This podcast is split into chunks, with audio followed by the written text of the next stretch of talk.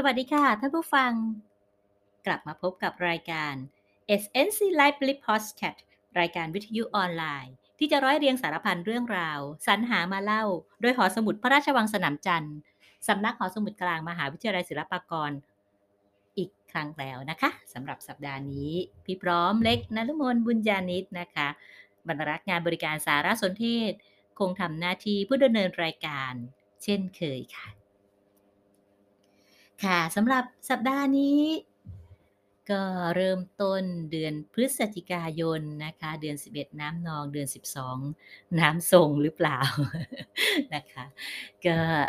เป็นเดือนที่ชาวไทยของเราก็คงจะนึกถึง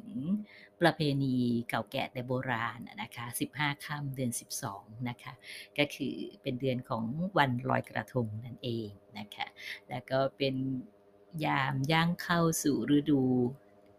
หน้าหนาวแล้วนะคะวันนี้พี่พร้อมเลยก็มีเรื่องราวที่อาจจะชวนให้หนาวๆนิดนึงนะคะ เรื่องราวเกี่ยวกับน้ำท่านะคะ เป็นเรื่องของ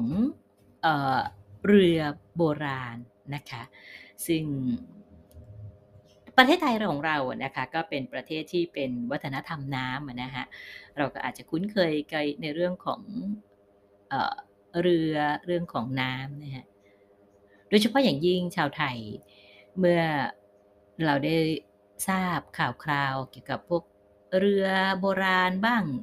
เรือจมน้ำบ้างอะไรพวกนี้นะคะ ก็จะเป็นความตื่นเต้นแบบหนึ่งนะคะ บางกลุ่มพวกก็อาจจะมีความหวังเล็กๆ กับเรือโบราณนะคะ ก็ไม่ว่ากันค่ะ คนเราต้องมีความหวังนะคะค่ะ และสำหรับวันนี้นะคะ เรื่องราวที่พี่พร้อมเล็กจะนำมาเล่าสู่นะคะ ก็เป็นเรื่องของ การศึกษาเรือโบราณในเขตตำบลพันท้ายนรสิงห์อำเภอเมืองจังหวัดสมุทรสาครนะคะท่านผู้ฟังทราบไหมคะว่าเมื่อหลายปีก่อนนะคะเมื่อในเอเดือนกันยายนพุทธศักราช 2556 นะคะเอ่อสำนักศิลปากรที่ 1 ราชบุรีนะคะได้รับแจ้งจากองค์การบริหารส่วนตำบลพันท้ายนรสิงห์นะคะว่า มีการพบ เรือโบราณในบ่อเลี้ยงกุ้ง แปลกไหมคะ เรือโบราณถูกค้นพบในบ่อเลี้ยงกุ้งนะคะซึ่งสถานที่แห่งนี้นะคะก็จะเป็นที่ส่วนบุคคลนะฮะของนายสุรินและนางพนมศรีงามดีนะคะซึ่งอยู่ที่หมู่ 6ตำบลพันท้ายนรสิงห์อำเภอเมืองจังหวัดสมุทรสาครนะคะโดยใน พื้นที่ที่จะทำบ่อกุ้งเนี่ยนะคะก็ได้มีการพบท่อนไม้ขนาดใหญ่จำนวนหนึ่งท่อนนะคะ บางส่วนของท่อนไม้นั้นยังจมอยู่ในดินเลนเลยนะคะแล้วก็พบแผ่นไม้กระดานที่มีเศษเชือกสีดำติดอยู่ รวมทั้งชิ้นส่วนของภาชนะดินเผาอีกจำนวนหนึ่ง เมื่อทางสำนักศิลปากรที่ 1 ราชบุรีได้รับแจ้งนะคะก็ มีการดำเนินการ ขุดศึกษาทางโบราณคดี หลักฐานสำคัญที่พบมานะคะก็คือชิ้นสำคัญที่สุดเลยก็คือตัวเรือโบราณนั่นเองนะคะเรือโบราณนั้นก็เป็นเรือไม้ขนาดใหญ่นะคะมีความยาวเอ่อกว่า 20 เมตร จากหลักฐานที่พบสันนิษฐานว่าหัวเรือนั้นหันไปทางทิศใต้นะคะ ในตัวเรือนั้นก็พบไม้ทับ กระดูกงูอยู่กลางลำเรือ มีความยาว 17.65 เมตรนะฮะด้านล่างมีการบากไม้ทำเป็นร่องสลับกันสำหรับวางทับกงเรือ ตัวเรือนั้นใช้แผ่นไม้กระดานยาวเจาะรูตลอดแนวยาวทั้งสองด้าน และใช้เชือกสีดำผูกร้อยแผ่นไม้ให้ติดกัน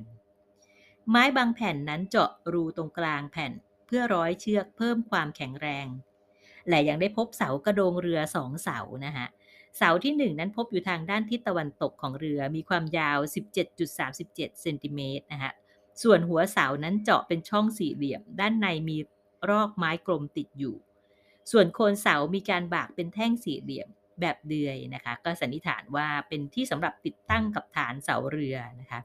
เเสากระโดงเรือทั้งเสาทั้งเสาที่สองนะคะพบอยู่นอกตัวเรือทางด้านทิศตะวันออก โคนเสามีการบากเสาด้านหนึ่งเป็นสี่เหลี่ยมอีกด้านเป็นครึ่งวงกลม และมีเชือกหวาย ยาวติดอยู่ที่โคนเสาด้วย จากการศึกษาเปรียบเทียบนะคะก็สันนิษฐานว่าลักษณะการต่อเรือลำนี้นะคะเป็นเทคนิคแบบเดียวกับที่ใช้ในเรืออาหรับโบราณ หลักฐานอีกชนิดหนึ่งที่พบนะคะ ก็คือภาชนะดินเผา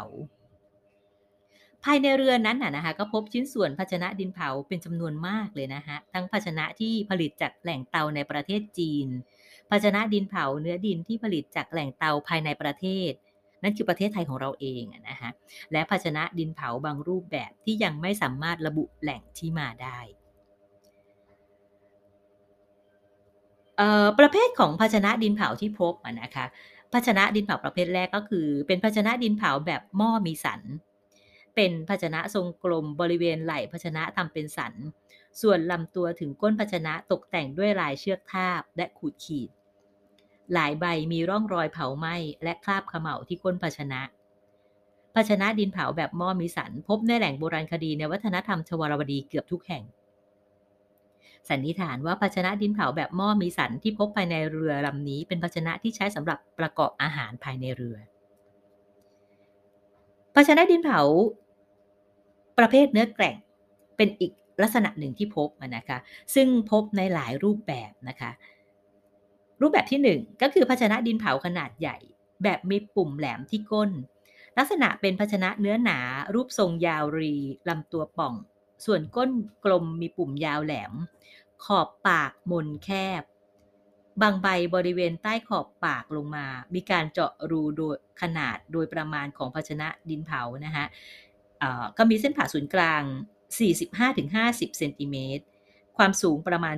70-80 เซนติเมตร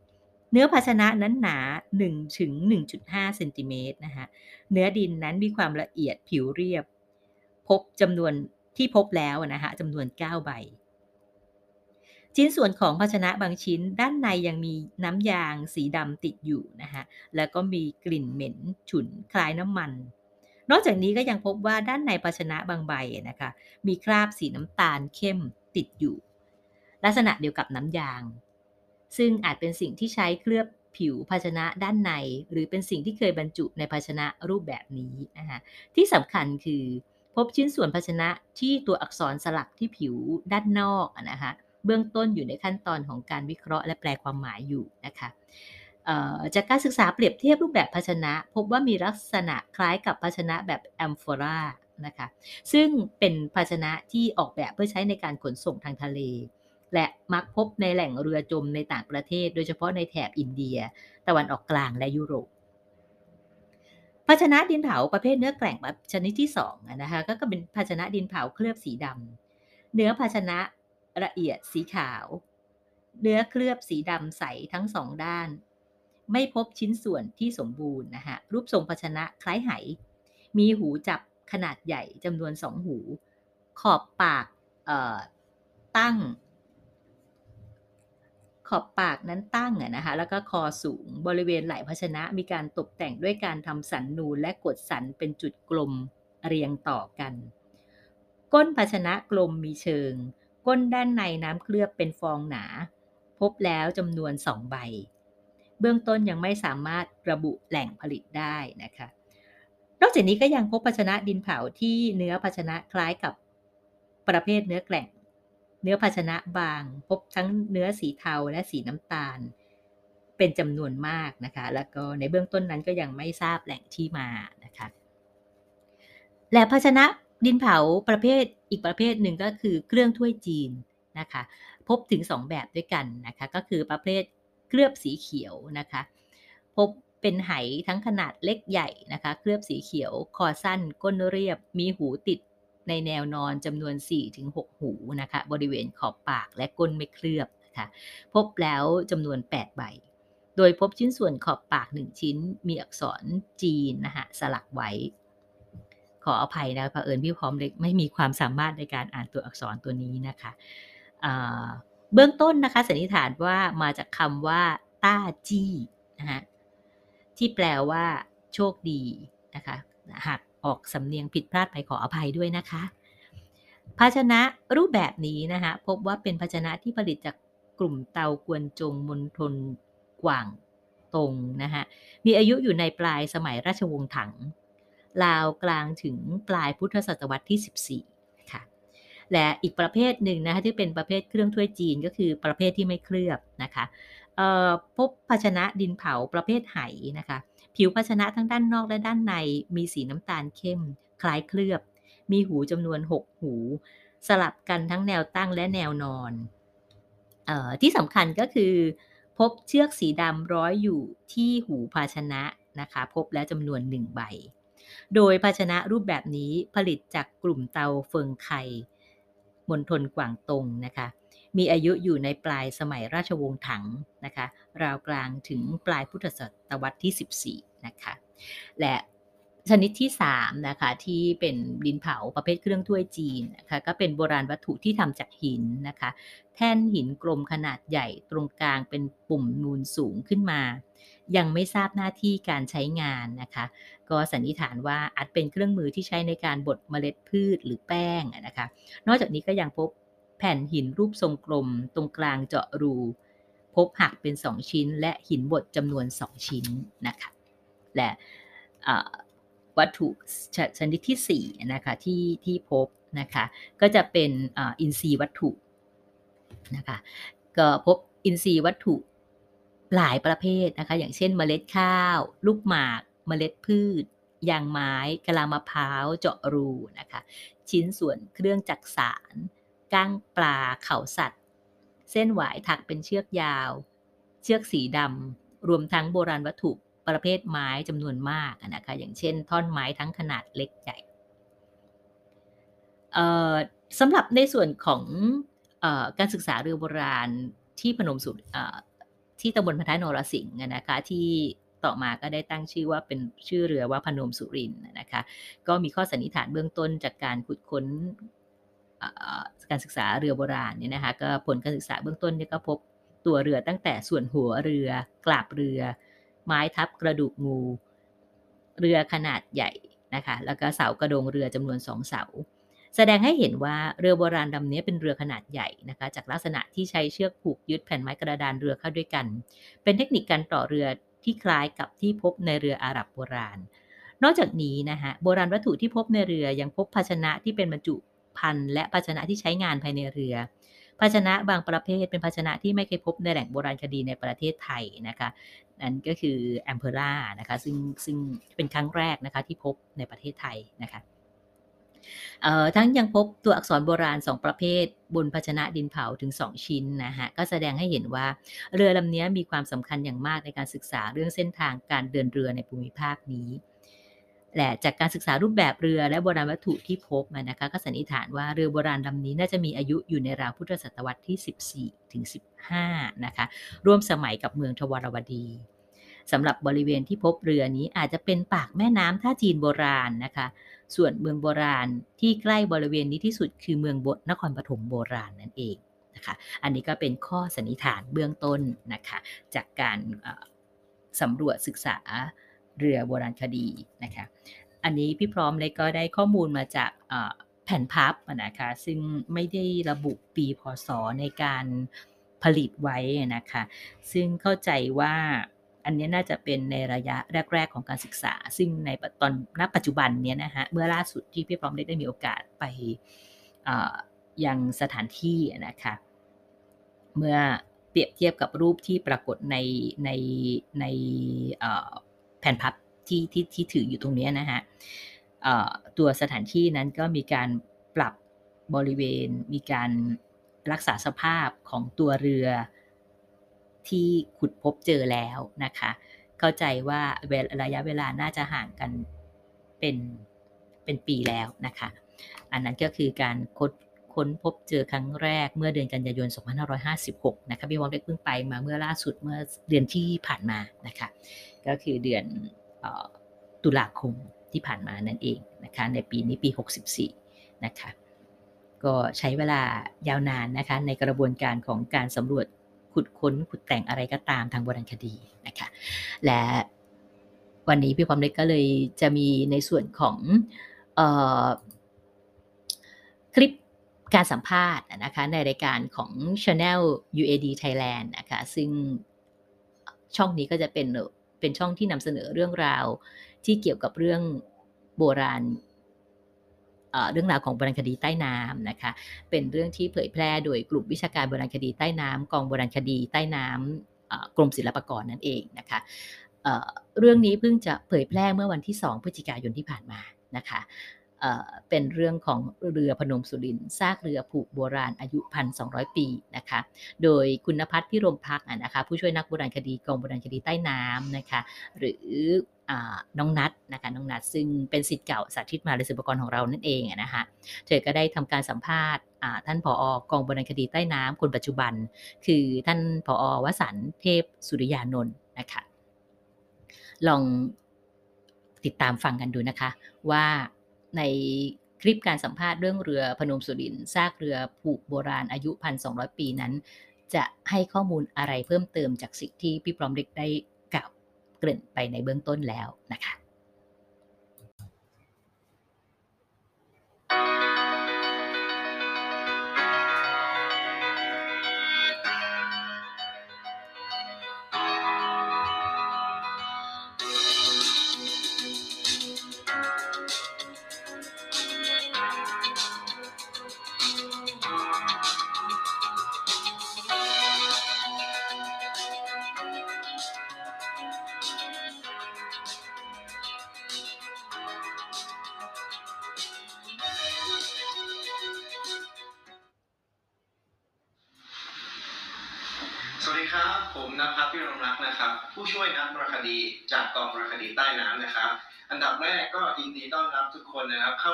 Channel UAD Thailand นะครับ Channel ที่นำเสนอเนื้อหาสาระและความรู้เกี่ยวกับโบราณคดีใต้น้ำครับสำหรับวันนี้เนี่ยถ้าทุกท่านได้ติดตามพวกเราในเพจ Facebook นะครับ จะพบว่าล่าสุดเราได้มีการขุดค้นทางราณคดีเรือจมโบราณลำหนึ่งนะครับ ซึ่งมีชื่อว่าเรือพนมสุริน ซึ่งเท่าที่ทราบนะครับ เรือลำนี้เนี่ยจมอยู่ในเลน ซึ่งแปลกไหมครับ ที่ว่าเรือเนี่ยที่ถูกสร้างมาให้แล่นในน้ำเนี่ยแต่ไปจมอยู่ในเลนได้ และที่น่าแปลกใจมากกว่านั้นนะครับ ก็คือเรือลำนี้เนี่ยมีการใช้เชือกในการร้อยยึดโครงสร้างต่างๆ เข้าด้วยกันทั้งหมดนะครับผมเริ่มตื่นเต้นกันแล้วใช่ไหมครับผม แต่ว่าก่อนที่จะไปพูดถึงเรื่องเรือพนมสุรินเนี่ย วันนี้นะครับผมไม่ได้มาคนเดียว แต่ว่าผมเนี่ยมีแขกรับเชิญมาด้วย ท่านเป็นผู้อำนวยการกองบระคดีใต้น้ำคนปัจจุบันนะครับผอวสานเทพสุริยานนท์นะครับ เราไปทำความรู้จักกับผอก่อนเลยครับ สวัสดีครับผอสวัสดีครับน้องนัทครับครับผมวันนี้ยินดีนะครับที่ได้มาออกรายการของน้องนัทนะครับ มีอะไรให้ทางผมได้ช่วยได้อธิบายอะไรก็เรียนเชิญเลยครับอ๋อครับผมก่อนอื่นนะครับผอกองปราคดีใต้น้ำนะครับ มีหน้าที่หรือว่าทำอะไรบ้างครับโดยปกติแล้ว ครับกองโบราณคดีใต้น้ำนะครับ ก็ตั้งอยู่ที่ค่ายเนินวงนะครับ จังหวัดจันทบุรีนะครับ ภารกิจในการจัดตั้งกองโบราณคดีใต้น้ำก็คือเป็นกองที่มีหน้าที่ในการสำรวจศึกษาวิจัยวิเคราะห์แปลความนะครับ หลักฐานทางโบราณคดีที่มีอยู่ในน้ำไม่ว่าจะเป็นน้ำที่เป็นน้ำทะเล หรือแหล่งน้ำในแผ่นดินหรือที่ว่าน้ำจืดนะครับฉะนั้นภารกิจของกองโบราณคดีใต้น้ำจึงมักจะเกี่ยวข้องกับแหล่งเรือจมครับอ๋อแล้วอย่างถ้าเรา ที่ไหนที่มีน้ำเราก็ไปศึกษาหมดเนี่ยครับ เรือพนมสุรินซึ่งตอนนี้มันจมอยู่ในโคลนอยู่ในอะไร มันมันก็เกี่ยวข้องกับหน่วยงานของเราด้วยใช่ไหมครับผมอ่าใช่ครับอ่ากรณีของเรือโบราณพนมสุรินเนี่ยที่น้องนัทบอกว่าจมอยู่ในเลนนะซึ่งจริงๆแล้วในอดีตเนี่ยมันก็คือทางน้ำเก่านะครับ ซึ่งน่าจะเป็นลำน้ำสาขาของแม่น้ำท่าจีนนะครับอ่าเรือพนมสุรินจมอยู่ในน้ำนะครับ แต่เมื่อการเวลาเปลี่ยนไปนะครับ แล้วก็ลักษณะทางธรณีวิทยาเปลี่ยนไปทำให้แหล่งน้ำดังกล่าวตื้นเขินขึ้นนะครับ แล้วก็กลายเป็นเลนไปครับฉะนั้นเราเลยพบว่าเรือพนมสุรินจมอยู่ในเลนซึ่งจริงๆในอดีตนั้นเขาอับปางหรือจมอยู่ในน้ำนะครับ ซึ่งเป็นลำน้ำสาขาของแม่น้ำท่าจีนครับอ๋อครับพูดถึงเรือพนมสุรินเนี่ยครับผมว่าหลายคนน่าจะสงสัยว่าเรือพนมสุรินบางคนเข้าใจว่าไอ้เรือตรงนี้มันอยู่ที่จังหวัดสุรินทร์หรือเปล่าแบบเจอเรือโบราณในภาคอีสานหรือเปล่าครับ พอรบกวนอธิบายถึงที่มาที่ไปของการตั้งชื่อเรือลำนี้ให้หน่อยได้ไหมครับ ได้ครับยินดีครับเรือพนมสุรินทร์เนี่ยเราตั้งชื่อแหล่งเรือจมแห่งนี้นะครับ ตามชื่อของเจ้าของที่ดินนะครับ ก็คือคุณพนมกับคุณสุรินทร์นะครับสีนามสกุลสีงามดีนะครับท่านได้ค้นพบเรือลำนี้แล้วก็แจ้งมาที่กรมศิลปากรนะครับแล้วก็อุทิศที่ดินนะครับจำนวน สี่ไร่นะครับ ให้กับกรมศิลปากรในการศึกษาวิจัยอ่าเกี่ยวกับเรือพนมสุรินทร์นะครับ เพื่อเป็นเกียรติกับท่านทั้งสองนะครับ ทางกรมศิลปากรก็เลยตั้งแหล่งเรือจมแห่งนี้ว่าแหล่งเรืออ่าโบราณพนมสุรินทร์นะครับซึ่งเป็นเกียรติให้ท่านทั้งสองคนครับอ๋อครับอย่างนี้นี่เองก็คือ เพื่อเป็นเกียรติแก่เจ้าของที่ที่ได้บริจาคที่ดินเพื่อให้กรมศิลป์ได้ศึกษา แล้วก็เพื่อเป็นประโยชน์ทางด้านงานวิชาการ ใช่ครับใช่ครับ ซึ่งหาได้ยากมากนะครับสำหรับอ่า เอกชนที่จะบริจาคที่ดินจำนวนมากขนาดนี้ เพราะว่ามูลค่าของที่ดินที่แถวจังหวัดสมุทรสาครก็เป็นที่ทราบกันอยู่ว่ามีมูลค่าค่อนข้างสูงนะครับท่านก็ได้สละให้กับกรมศิลปากรครับ แล้วไม่ทราบว่าที่มาที่ไปในการพบเจอเรือครับ พบเจอตั้งแต่เมื่อเมื่อไหร่ครับ ผมแล้วแล้วตอนนั้นเนี่ยมันเกิดอะไรขึ้นบ้างครับตอนที่พบเจอเรือลำนี้ ครับเหตุของการพบเรือพนมสุรินทร์นะครับ ก็เกิดจากเจ้าของที่นะครับ อย่างที่กล่าวท่านได้ขยายพื้นที่ในการทำนากุ้งนะครับ แล้วก็มีการขุดลอกให้ลึกขึ้นนะครับ แล้วก็ได้ไปเจอกับซากเรือโบราณนะครับ ท่านก็ได้แจ้งกับองค์การบริหารส่วนตำบลพันท้ายนรสิงห์นะครับ ซึ่งองค์การบริหารส่วนตำบลพันท้ายนรสิงห์ก็แจ้งไปที่สำนักศิลปากรที่หนึ่งราชบุรีนะครับ ซึ่งดูแลรับผิดชอบจังหวัดสมุทรสาครอยู่นะครับสำนักศิลปากรที่หนึ่งราชบุรีนะครับ ก็จะส่งเจ้าหน้าที่ มาตรวจสอบแล้วก็พบว่าเรือโบราณดังกล่าวมีความสำคัญอย่างยิ่งนะครับ ก็เลยได้อาแจ้งที่กรมศิลปากรแล้วก็ของงบประมาณมาดำเนินการขุดศึกษาเรือโบราณแห่งนี้ลำนี้นะครับ แล้วก็ได้ประสานมาที่กองโบราณคดีใต้น้ำนะครับ ในช่วงปี 2556 นะครับ แล้วเราก็ดำเนินการขุดตั้งแต่ปลายปี 2556 จนถึงกลางปี 2557 นะครับ โดยกองบราณคดีใต้น้ำร่วมกับสำนักศิลปากรที่หนึ่งราชบุรีนะครับขุดศึกษาร่วมกันนะครับ ในการขุดศึกษาในช่วงดังกล่าวเนี่ยเราก็ได้พบหลักฐานมากมายเลยนะครับ ซึ่งน่าสนใจมากนะครับ แล้วก็ได้หลักฐานดังกล่าวได้เน้นย้ำถึงความสำคัญในการเปลี่ยนพัฒนาการทางสังคม ตั้งแต่สมัยก่อนประวัติศาสตร์ตอนปลายในภาคกลางของประเทศไทยเข้าสู่สมัยแรกเรื่องประวัติศาสตร์นะครับหลักฐานต่างๆที่เจอครับแล้ว ความสำคัญของเรือลำนี้ครับ เรือลำนี้มีมีความสำคัญอย่างไร แล้วมันมีอะไรหลักฐานอะไรที่มันน่าสนใจบ้างครับ เพราะว่าผมได้ยินมาว่าเรือที่มันใช้เชือกร้อยทั้งลำเนี่ยครับยึดโครงสร้างต่างๆของเรือทั้งลำเนี่ยครับมันไม่ค่อยไม่ไม่ค่อยพบเจอในในประเทศไทยเลยครับครับความสำคัญของเรือโบราณพนมสุรินทร์เนี่ยนะครับอนอกจากที่น้องนัทบอกว่าจมอยู่ในโคลเลนซึ่ง โคลนเลนดังกล่าวเมื่อพันปีที่แล้ว หรือพันสองร้อยปีที่แล้วนะครับอ่ามันก็คือทางน้ำโบราณนะครับ ซึ่งเป็นลำน้ำสาขาของแม่น้ำท่าจีนนะครับอ่าเราทราบได้ยังไงว่าเรืออ่าอายุพันกว่าปีที่แล้วนะครับเราอ่าใช้ชิ้นส่วนเรือในการส่งไปหาค่าอายุทางวิทยาศาสตร์ แล้วก็ได้ค่าอายุของตัวเรือมาว่า มีอายุอยู่ในราวประมาณพุทธศตวรรษที่ 13ถึง14 หรือประมาณ 1,300 ปีมาแล้วหรือประมาณนี้นะครับ ซึ่ง 1,300 ปีที่แล้วเนี่ยในภาคกลางของประเทศไทยก็ยังอยู่ในช่วงวัฒนธรรมทวารวดี ซึ่งเป็นวัฒนธรรมต้นประวัติศาสตร์นะครับของภาคกลางนะครับที่บอกว่าเรือลำนี้มีความสำคัญเพราะว่าจากที่น้องนัทอ่ากล่าวก่อนหน้านี้ก็คือว่าเรือลำนี้ใช้วิธีการประกอบเรือด้วยการเอาไม้กระดานมาผูกมาเย็บด้วยเชือกนะครับ ซึ่งเทคนิคการผูกเย็บเรือดังกล่าวเนี่ยนะครับนักปรา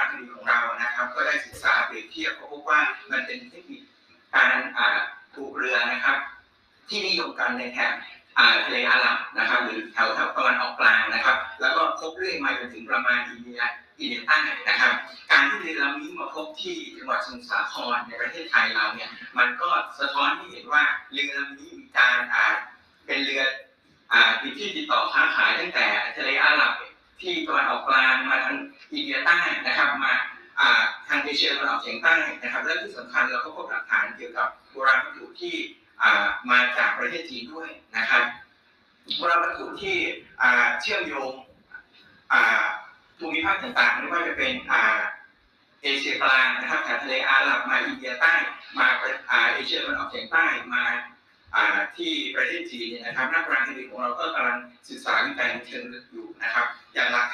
อจะนำเสนอให้ให้ทราบข้อสังเกตก็คืออ่าเครื่องถ้วยโบราณนะครับอย่างเป็นที่เป็นเครื่องถ้วยกระแตกผลิตในอ่าอ่าตะวันออกกลางหรือแถวทะเลอ่าก็พวกอ่าโปวิโดจานนะครับ ซึ่งเป็นอ่าภาชนะดินเผาลักษณะคล้ายอ่าลูกโปวิโดตามชื่อนะครับสำหรับผลิตขึ้นในการที่จะเอาอ่าไว้บรรทุกสินค้าภายในเรือนะครับ ถ้าเป็นโบราณวัตถุที่น่าจะมาจาก อ่าอินเดียนะครับ ก็จะเป็นพวกภาชนะดินเผาที่ว่ามีสารนะครับ ซึ่งจะพบมากในว่านทวารทวารวีซึ่งทวารวีเนี่ยเราก็เชื่อกันว่าเป็นเป็นการพัฒนาโดยการรับวัฒนธรรมอินเดียเข้ามา แล้วก็อ่ามอบมีสารเหล่านี้นะครับ ก็น่าจะมาจากอินเดียนะครับส่วนหนึ่งก็อาจจะได้จากในประเทศไทยหรือเอเชียตะวันออกเฉียงใต้ด้วยนะครับ และที่สำคัญก็คือว่ามีภาชนะเครื่องทูตจีนนะครับ จากประเทศจีนด้วย ฉะนั้นเรือลำนี้ก็คือเป็นเรือที่ติดต่อค้าขายตั้งแต่ทะเลอาหรับจนถึงประเทศจีนและมีการแวะพักตามรายทางต่างๆ แล้วก็มาอับปางลงที่จังหวัดสมุทรสาครนะครับ นอกจากนั้นก็ยังพวกเมล็ดพืชด้วยนะครับเมล็ดพืชหลายชนิดเนี่ยน่าจะเป็นเมล็ดพืชที่มีต้นกำเนิดในแถบเอเชียตะวันออกเฉียงใต้นะครับหลักฐานต่างๆที่พบเนี่ยครับล้วนแล้วแต่ว่าบอกที่มาที่ไปว่าเรือนี้น่าจะเคยแล่นไปที่ไหนมาบ้าง มันดูมีความสมบูรณ์มากเลยครับ แต่ว่าผมสงสัยอย่างหนึ่งครับว่า พวกเมล็ดพืชหรืออะไรต่างๆหรือได้ข่าวว่ามันเจอเชือกเนี่ยครับของแบบเนี้ย มันอายุพันกว่าปีเลยครับพันมันอันมันยังคงเหลือรอดมาถึงปัจจุบันได้ยังไงครับ ธรรมชาติปกป้องรักษามันยังไงอะครับผมอ่าเหตุที่หลักฐานที่เป็นอินทรีย์วัตถุที่พบอยู่ในเรือพนมสุรินทร์เนี่ยยังคงสภาพค่อนข้างสมบูรณ์นะครับ เพราะว่าอ่า หลักฐานเหล่านี้จมอยู่ในโคลเลนอย่างที่น้องนัทว่านะครับ แล้วโคลเลนเหล่านี้ก็เป็นตัวปกป้องอ่าอินทรีย์วัตถุเหล่านี้ไม่ว่าจะเป็นเชือกหรือเมล็ดพืชไว้นะครับ ซึ่งมันจะแตกต่างจากอ่าหลักฐานทางบราณคดีที่อยู่ในดินนะครับหรือโบราณคดีบนบกอย่างที่อย่างที่กล่าวเมื่อสักครู่เนี่ยเพราะว่าการเปลี่ยนแปลงของสภาพอากาศ หรือการเปลี่ยนแปลงของอ่าความเป็นกรดเป็นด่างภายในดิน ของแหล่งโบราณคดีบนบกเนี่ยจะมีมากกว่าอ่าแหล่งโบราณคดีที่อยู่ในน้ำหรือตามโคลนเลนนะครับฉะนั้น ความได้เปรียบหรือคุณลักษณะเฉพาะของแหล่งโบราณคดีที่อยู่ในโคลนเลนหรือในในน้ำเนี่ยการเปลี่ยนแปลงของสภาพเหล่านี้นะครับน้อยกว่านะครับจึงเป็นการปกป้องให้อินทรีย์วัตถุหรือหลักฐานประเภทเชื่อที่หรือเมล็ดพืชเนี่ยยังคงสภาพสมบูรณ์นะครับ ให้เราได้ศึกษาครับแล้วด้วยความที่มันมีความสมบูรณ์มาก เราสามารถที่จะนำหลักฐานพวกนี้ไปศึกษาต่อได้ต่อยอดได้เยอะมากเลยใช่ไหมครับอย่างเช่นพวกการกำหนดอายุ ก็กำหนดอายุได้บางทีไปศึกษาพันธุ์มันว่ามันเอ้ยมันเป็นข้าวหรือเปล่ามันเป็นเมล็ดอะไรก็ทำได้เช่นกันใช่ไหมครับใช่ครับเพราะว่าตอนนี้เรามีนักโบราณคดีหลายท่านนะครับ แบ่งการศึกษาในเป็นประเด็นเฉพาะเรื่องนะครับ อย่างเมล็ดพืชเนี่ยเราก็มีนักโบราณคดีที่ศึกษาเกี่ยวกับเมล็ดพืชที่พบจากแหล่งเรือพนมสุรินนะครับ แล้วก็ได้ไปขอความอนุเคราะห์จากผู้เชี่ยวชาญด้านเมล็ดพืชวิเคราะห์ดูว่า พืชที่เมล็ดพืชที่พบกับแหล่งเรือพนมสุรินทร์เนี่ยเป็นพืชชนิดใดมีถิ่นกำเนิดอยู่ที่ไหนบ้างนะครับ เพื่อจะมาวิเคราะห์แปลความความสัมพันธ์ของเรือพนมอ่าสุรินที่มีกับแหล่ง แล้วก็เมืองท่าต่างๆ ที่เรือลำนี้ไปติดต่อค้าขายครับ วันนี้นะครับเราก็ได้เรียนรู้ข้อมูลต่างๆ มากมายเลยนะครับ จากท่านผอ ซึ่งข้อมูลต่างๆที่พูดมานะครับ ยังอยู่ระหว่างการดำเนินการยังอยู่ระหว่างการวิเคราะห์อยู่นะครับ ซึ่งในภายหลังนะครับนักโบราณคดีทุกท่านที่กำลังศึกษาอยู่เนี่ยผมเชื่อว่าจะมาจะมีการเผยแพร่ข้อมูลต่างๆ ให้ทุกท่านได้ทราบกันนะครับอ่าสำหรับวันนี้เนี่ยผมก็ต้องขอขอบคุณท่านผอวสันด้วยนะครับผมที่มามอบความรู้แล้วก็มาแลกเปลี่ยนประสบการณ์ให้กับผมแล้วก็ท่านผู้ชม อ่าให้ฟังด้วยนะครับผมดีๆครับผม ก็อย่าลืมนะครับทุกท่านอย่าลืมติดตามพวกเรานะครับสำหรับเนื้อหาและวิชาการเกี่ยวกับเรือจมพนมสุรินทร์หลังจากนี้นะครับ ติดตามเราได้ในเพจอ่ากองโบราณคดีใต้น้ำนะครับใน Facebook แล้วก็ในช anel UND Thailand อ๋อแล้วก็มีเพจของอ่าสำนักศิลปากรที่หนึ่งราชบุรีด้วยนะครับผมสำหรับวันนี้ก็ขอลาก่อนนะครับ สวัสดีครับ ค่ะสำหรับคลิปการสัมภาษณ์นะคะในเรื่องของอพนมสุรินซากเรือโบราณซากเรือผูกโบราณนะคะอาอายุพันกว่าปีเนี่ยนะคะของ